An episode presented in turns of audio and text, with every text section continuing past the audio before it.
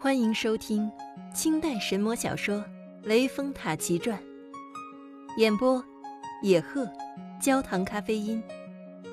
喜马拉雅荣誉出品。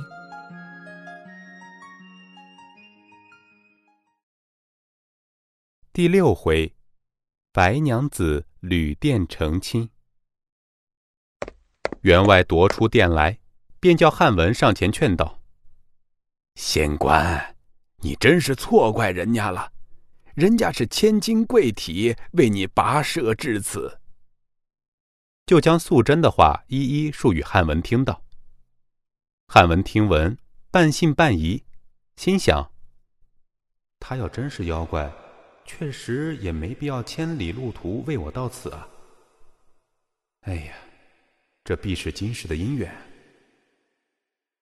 何况汉文本来就仰慕素贞的姿容。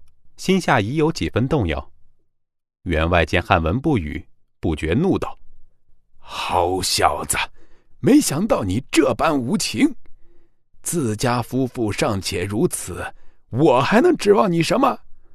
我这药店以后用不着你，从此绝交吧。”汉文忙道：“员外别生气，小子从命就是了。”员外见劝说成功。不怒转喜，叫声：“仙官，老汉劝你，那也是为你好。你们夫妻是好是坏，难道与老汉有甚相干啊？”员外随即另寻一座房屋，命人收拾妥当，择了黄道吉日。员外夫人又做了身吉服给素贞送过来。二人拜堂后，同入厢房，当晚成亲，恩爱异常。有诗作证：“携手相邀入锦围，罗衣羞解似梅妃。君须怜惜未经惯，露滴牡丹魂欲飞。”三朝已毕，夫妇二人过来拜谢员外和夫人。自此，夫妻朝朝寒食，夜夜元宵，不在话下。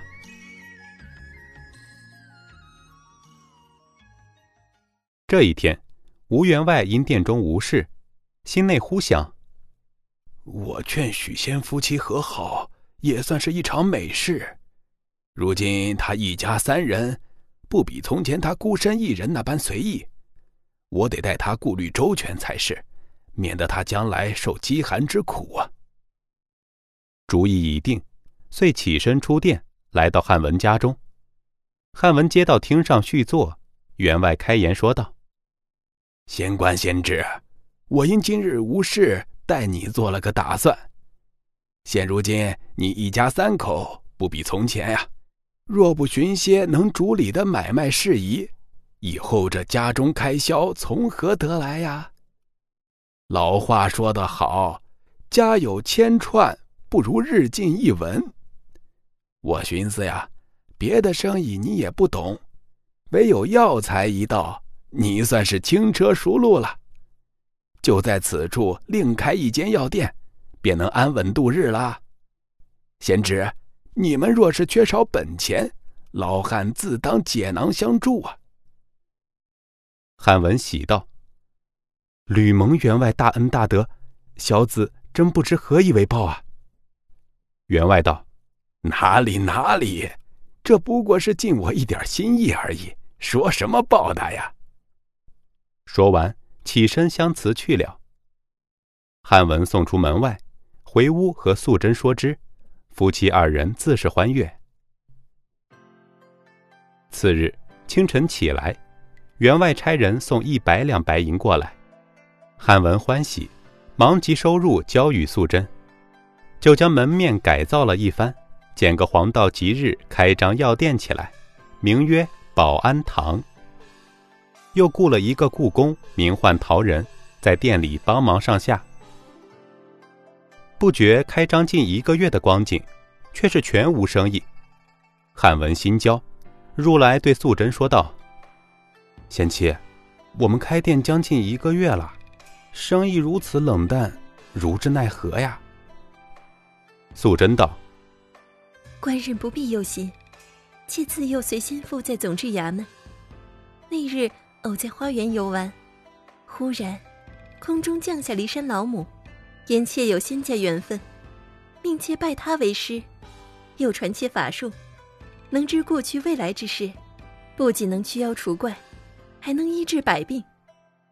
官日明日立出一牌，若有人来求诊，那他的病症妾已先知，包管妙手回春。长此以往，还怕没有生意吗？汉文见说，喜道：“难得贤妻手法精妙，渔夫何幸获此贤助？”啊次日，汉文立出一牌，上写道：“如医许汉文精治大小诸症。”可是医馆不像酒肆、饭庄一类买卖，新开张便有生意。毕竟百姓不知情况，多数还是选择老店问诊。所以，招牌挂出十多日，还是没人光顾。汉文无奈，又与素贞相商。